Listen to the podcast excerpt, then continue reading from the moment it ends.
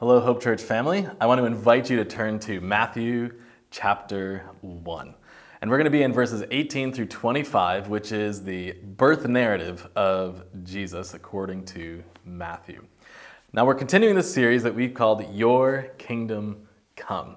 And we're looking at Matthew, especially how Matthew presents Jesus as king. We talked about this last week that Jesus is king, that he is the rightful king of the Jews through both Joseph and in Luke chapter 3 through Mary. That because of his birth order, because of his lineage, he is the proper line, he is in the proper line to be called son of David, meaning the Davidic line to the throne. He is the rightful ruler of the nation of Israel. Now, in this portion, 18 through 25, we're going to see Jesus being born, but this is the proper lineage from heaven that he is God's son, the true heir to God's kingdom, the ruler, the king of this kingdom.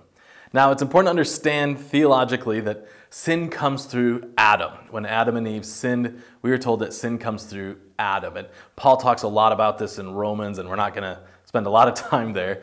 But just knowing that through the Father is how sin enters into us and how sin is passed down. So, in order for Jesus to be perfect, he could not have an earthly father. And so we see Jesus as the actual, the literal Son of God. Now, I've spent a lot of time in classrooms and, and hearing speeches and messages of people explaining how this was possible.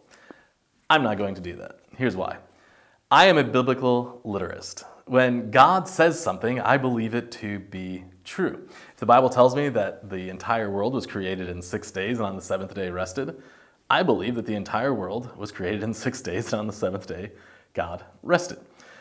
Now, if God can create all things, remember we we're told in Genesis that it was void, meaning it was complete emptiness. We can't understand or comprehend what that is, but God had to create darkness. Uh, God had to create something because there was void, there was nothing.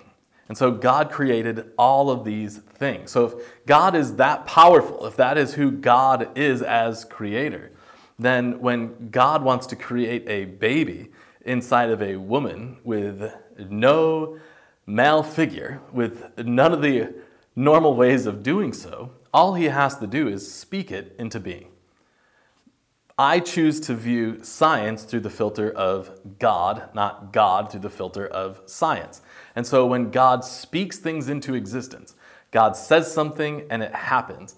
That is how Mary becomes pregnant with the Son of God, with Joseph being the legal father, so that Jesus is the proper lineage of the earthly throne of David, but also he is the proper lineage as the Son of God to be king of God's kingdom.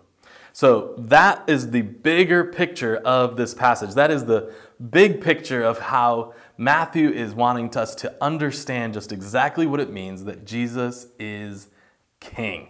Now, before we jump into the passage, I want to explain some of the cultural things as well. Uh, Joseph and Mary are talked about almost like they're married because it says that Joseph's going to get a divorce, but he's told not to, and we're going to read this in a moment. What this is, is how this culture worked. And the way that we do weddings in the Western world or in America is totally different.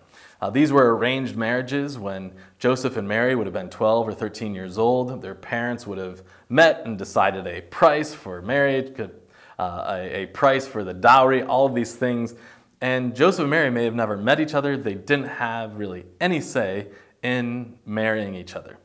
And then around 14, 15 years old, it would be set, a wedding date would be set, and that began a year long betrothal period where we would view it as being engaged. They viewed it as um, this is almost like marriage, except you're really never going to see each other. And that would um, set up this beautiful wedding where the groom comes and and in some ways surprises the bride and he takes her and they all go back and her family and they go back to the groom's house where they have this huge wedding ceremony and a reception that lasts basically about a week long and the honeymoon period is actually a year long they didn't work during that their first year of marriage in some ways, there's a fantastic ideas in there. And so they have this beautiful wedding ceremony, and that's how it would normally work. To be unfaithful during that time of betrothal, then the groom had the option of submitting articles of divorce to his betrothed bride. They would not have been together, they would not have seen each other even socially. And so, if the bride would end up pregnant, that would be a huge disgrace to both families. That would be a huge disgrace to the groom, and that would be uh, basically a life of shame for the bride. Now, in the Levitical law, if the bride ended up pregnant or if she had uh, cheated on the groom in any way, that was punishable by death. That would have been her being brought outside the city and stoned to death by the people of the city. During the Roman occupation, that really didn't happen that much, uh, if at all. And so, what would happen instead is, in this case, Mary would have been shamed and disgraced not until the baby was born, not until the wedding happened, but really for the rest of her life. That was the punishment. Rather than killing you. We are just going to continually hurt you. And I hope this kind of starts to bring into picture what Jesus' life would have been like growing up with a mother and father who would have been publicly shamed for really his entire childhood and into adulthood.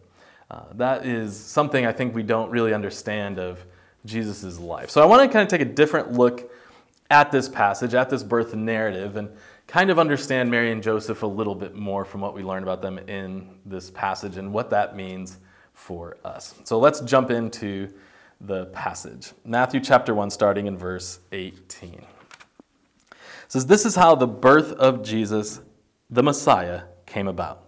His mother Mary was pledged to be married to Joseph, but before they came together, she was found to be pregnant through the Holy Spirit. Because Joseph, her husband, was faithful to the law, and yet did not want to expose her to public disgrace, he had in mind to divorce her quietly. But after he had considered this, an angel of the Lord appeared to him in a dream and said, Joseph, son of David, do not be afraid to take Mary home as your wife, because what is conceived in her is from the Holy Spirit. She will give birth to a son, and you are to give him the name Jesus, because he will save his people from their sins. All this took place to fulfill what the Lord had said through the prophet The virgin will conceive and give birth to a son, and they will call him Emmanuel, which means God with us. When Joseph woke up, he did what the angel of the Lord had commanded him and took Mary home as his wife. But he did not consummate their marriage until she gave birth to a son, and he gave him the name Jesus. That name Jesus means Yahweh saves, or the Lord saves. And what's interesting is at this time, that was a pretty common name, especially under the Roman occupation. Uh, the other forms of that, the Hebrew forms, would be Joshua uh, or Yeshua. Uh, Joshua, meaning the book that hopefully you're just finished up as you go through the Read Scripture app, um, and uh, several uh, names that are similar to it in Hebrew. So, but it is a very common name, and especially at this time where people were feeling the weight of the Roman oppression in their land, they had such significance to the names that they would give their children. And so the name Jesus or Joshua or Yeshua was a very common name at this time. And it was a sign of the people saying, We need the Lord to save us. And the name was something the father would choose on the eighth day when they would have their son circumcised. Then the father would give the name to their son. And so Joseph is told, You're going to give him the name, the Yahweh saves. And he, Jesus, will save the people from their sins. This is a beautiful picture of all of this significance. And again, there is so much more. We could spend weeks just in this one passage. But what I want to look at is um, what it is to remain faithful in an unfaithful world. Remaining faithful in an unfaithful world. Now, if you are taking notes, that is my first point. And that's what we see with Joseph and Mary. They are remaining faithful in an unfaithful world. We've talked at length over the last couple months as we've been in Ezra, Nehemiah, Haggai, Malachi, and leading up to this, that the world around them was incredibly corrupt. It was uh, way too focused on politics. It was way too focused on the different kingdoms of the kingdom of Israel or the kingdom of Rome. And there was just all of these distractions. And yet here we meet Joseph and Mary. Now, we've talked about the faithful remnant when we were finishing up Malachi. The people who you just don't hear about. In fact, they were called, when we were talking about uh, Simeon and Anna in Luke, uh, the people at the temple who were so excited to see Jesus, that they were called the quiet in the land. That they were known for, they didn't get involved in the politics. They didn't get involved in overthrowing the government. They didn't get involved in overthrowing the Romans. They just worshiped God faithfully, the faithful remnant. And it is believed that that is who Joseph and Mary were. And we see that it says Joseph was faithful in following the law. We see that Mary was godly, that Mary was considered righteous. And so you have these two people who are going to be entrusted with the Son of God to raise as their own. And here they are, Joseph and Mary. They lived quiet lives of obedience to God. And although they weren't really given a choice, it seems that Mary and Joseph knew the toll that it would take when they became pregnant before they were married. Again, they were told that they were going to do this. And Joseph obeyed. And that's the story you see of Joseph and Mary throughout the different birth narratives in Matthew and Luke is they obeyed the word of the Lord. As I mentioned, they would have gone through great shame and disgrace their entire lives. We see that they had to move to Bethlehem, and in the coming weeks, we're going to see how they had to keep moving and relocating, only to end up back in Nazareth, the place where the people would know the truth about them, or what they perceived as truth. That the crazy woman who said she got pregnant by God, uh, the man with the pregnant wife who says that they've never known each other in that way, and they would have grown up with just this incredible amount of shame and disgrace.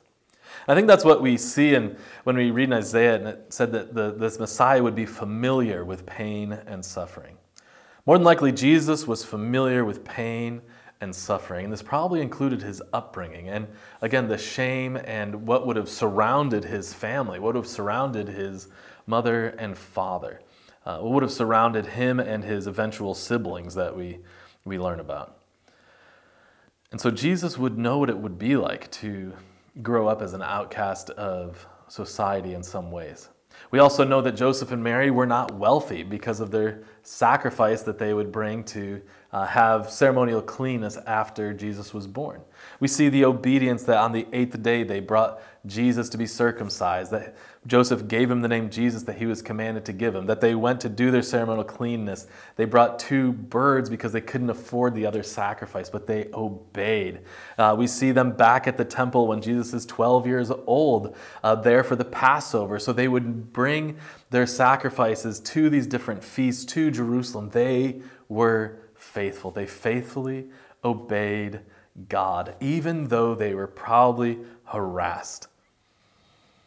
Joseph and Mary were chosen by God because of their faithfulness, and they continued to be faithful in what was asked of them. And the theme of God using those that are the least likely continues. Here we see again Joseph and Mary, this poor couple, young family from the middle of nowhere in Nazareth, that we see people would later pick on Jesus, saying, He's from Nazareth. Nothing comes out of Nazareth. But yet, God had this amazing plan. He had this amazing plan that His kingdom would be established as only He can through this young man and this young woman who obeyed faithfully. The world outside would have looked at them as just ordinary, poor, small town people. And yet it was through them that the King of Kings would arrive and establish his kingdom on earth. How do we remain faithful in an unfaithful world? How do we live faithfully? First, we must understand that living faithfully is only possible because of Jesus. Jesus is the faithful Savior. Jesus is the faithful Savior. In Philippians chapter 2, a passage that we mention a lot, and I would highly encourage you to go back and read that again, we see Jesus and what he would do. We see this life of humility and sacrifice. Remember the saying we always say the gospel is always about humility and sacrifice, not comfort and privilege. And we get that from Jesus, who is in the throne room of heaven, who is at God's right hand side with all of this splendor and glory that we can't even imagine. But he would come to earth as only a faithful Savior can to live the life of a servant to live a life of knowing pain and suffering. In fact, it's believed that more than likely when Jesus was a teenager, Joseph may have died, as just what some scholars believe. And he would have been responsible for his family being the oldest son. And so Jesus knew pain and suffering even through his upbringing, of whether that was emotionally through the, the community around him, whether it was from seeing the loss of life around him, uh, growing up underneath this oppressive time because of the Roman government, uh, growing up in this incredibly corrupted religious system that his parents still remain faithful to. Jesus would have known pain and suffering. He came to earth to live in that way demonstrating humility and sacrifice over and over again, only to be executed and murdered by the very people that he came to save. But I love this in verse 22. I'm sorry, verse 21, when it says, She will give birth to a son, and you are to give him the name Jesus, because he will save his people from their sins. Jesus was that faithful servant. Jesus was that faithful servant, Savior, Messiah, King. And it is because of what Jesus did for us. Only the Son of God, who lived a perfect life with no human father, can defeat sin and death. And that is what the Savior came to earth to do defeat sin, and death. And it had to happen for the hope of the Savior to be true. That is how it had to happen, and that is exactly what Jesus did. He came to serve. He came to serve, and as a perfect, the only perfect human that has ever lived, because he had no human father, because he lived a perfect life, he could defeat sin and death. And 2 Corinthians 5:21 says, "God made him who had no sin to be sin for us, so that in him we might become the righteousness of God. Jesus took our sins on his shoulders and he took them to the grave when he died and he rose from the dead. He defeated sin and death to be our Savior and who we can put our hope in. And now we can live faithfully when we make Jesus the forgiver of our sins and the leader of our life. Our prayer is always that if you have never done that, that you would take that time right now that you would take that time and call out to Him and pray and ask Him to forgive you of your sins and ask Him to be the leader of your life and that you would change in a way that only demonstrates His power because Jesus is the faithful Savior. He is and always will remain faithful. Second, we can remain faithful because of the promise that was made to us, and that is in verse 22 and they will call him Emmanuel, which means God with us. Emmanuel, God with us. This is such a powerful and impactful passage. Again, there's so much in these in this short passage in these short amount of verses of explaining just who God is and explaining who Jesus is. But what we see is this theme of faithfulness that continues to shine through.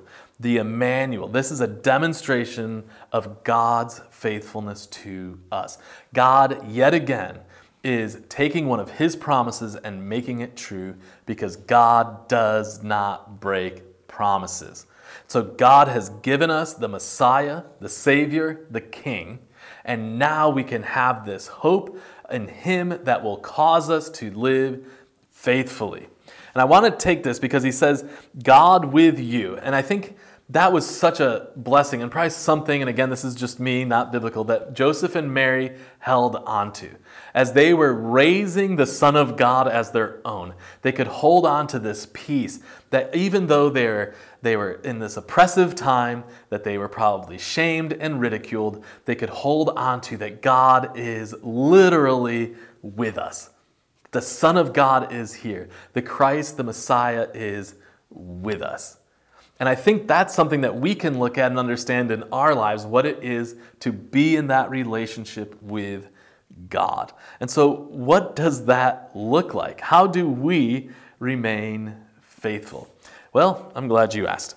In Matthew 28, and this is the last passage in the book of Matthew, and I want to draw attention to the very last sentence, but we'll start in verse 18. It says, Then Jesus came to them and said, talking to his disciples, all authority in heaven and on earth has been given to me. Therefore, go and make disciples of all nations, baptizing them in the name of the Father and of the Son and of the Holy Spirit, and teaching them to obey everything I have commanded you. Now remember, we started off Emmanuel, God with us, and look at this last sentence in the book of Matthew. And surely I am with you always to the very end of the age. That is that faithful promise from a faithful God that He is not going to leave us, that we are not left alone, but that He is going to remain with us. And again, in John, He promises us this Holy Spirit that will indwell us and seal us into His family and guide us. And we're told throughout Scripture do not quench the Holy Spirit, listen to the Holy Spirit. So, how do we remain faithful in an unfaithful world? Well, Joseph and Mary didn't have this promise of the gospel and of the Holy Spirit living inside of them that we do. And so we actually live in this different time, this age of grace, this church age that we talk about, where we can rely on the written word of God to guide us through the Holy Spirit and through our time of prayer and meditation, that as we obey God, and that's what's so interesting about this passage. It says, Go, therefore, go and make disciples, go and baptize them, go and teach them as we live that out, as we go and do that, we build this relationship, we build this trust as we obey our God. And as we do that, as we obey Him, that is how we live faithfully. But it's never done in our own strength. It is done because of the promise of God that He has given us the Holy Spirit to help guide us in this way. This is the promise we have to continue the work of building God's kingdom. Because the king of this kingdom is with us, continuing to be faithful no matter what we encounter in life.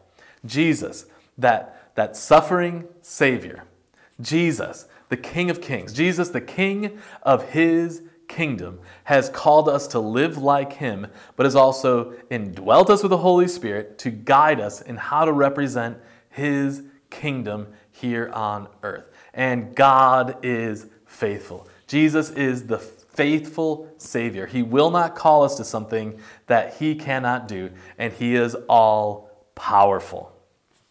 The faithful King in this upside down kingdom is first a servant who is willing to live a life of pain and suffering to eventually take our punishment for our sins. This is to demonstrate His power that is alive and active in us as we try to live faithfully for His glory. We do not try to live faithfully for us. We try to live faithfully because we are a representation of who He is. And yes, there are going to be times that we mess up. We are humans. But 1 John 1 9, He is faithful. When we confess our sins, He is faithful to forgive us and cleanse us from all unrighteousness. This should be such an exciting passage as we look at how we, human beings, sinful human beings, can be grafted into this family of Jesus, this family of God, only because of what God has done, only because of what Jesus accomplished in his birth, in his death, and his resurrection. We can be grafted in and live faithfully for his glory. Let's pray. Lord, I thank you so much for this opportunity that we have to go to your word, to get this snapshot of your power, that you are able to do things that no man can understand, that you are able to create just by your word. that you are able to perfectly make sense of things that for so long people couldn't make sense of what the prophets were talking about this Messiah, this Savior. And yet, because of Jesus, the way that he was born, the way that he lived, the way that he died, the way that he rose again, we have this incredible hope. Lord, I pray that if anyone is, is watching this that does not know you, that they would call out to you right now. That they would begin that relationship with you. That they would confess their sins to you. That they would ask for forgiveness. That they would make you the leader of their life. Lord, I pray for us that, that do know you. Lord, I pray that this, again, is just a reminder of your power, that is a reminder of your faithfulness to us, that is a reminder that you use anybody you want, that you use the ordinary, that you use those least unexpected for your glory. Lord, I pray that we would live faithfully for your glory. And I pray these things in Jesus' name.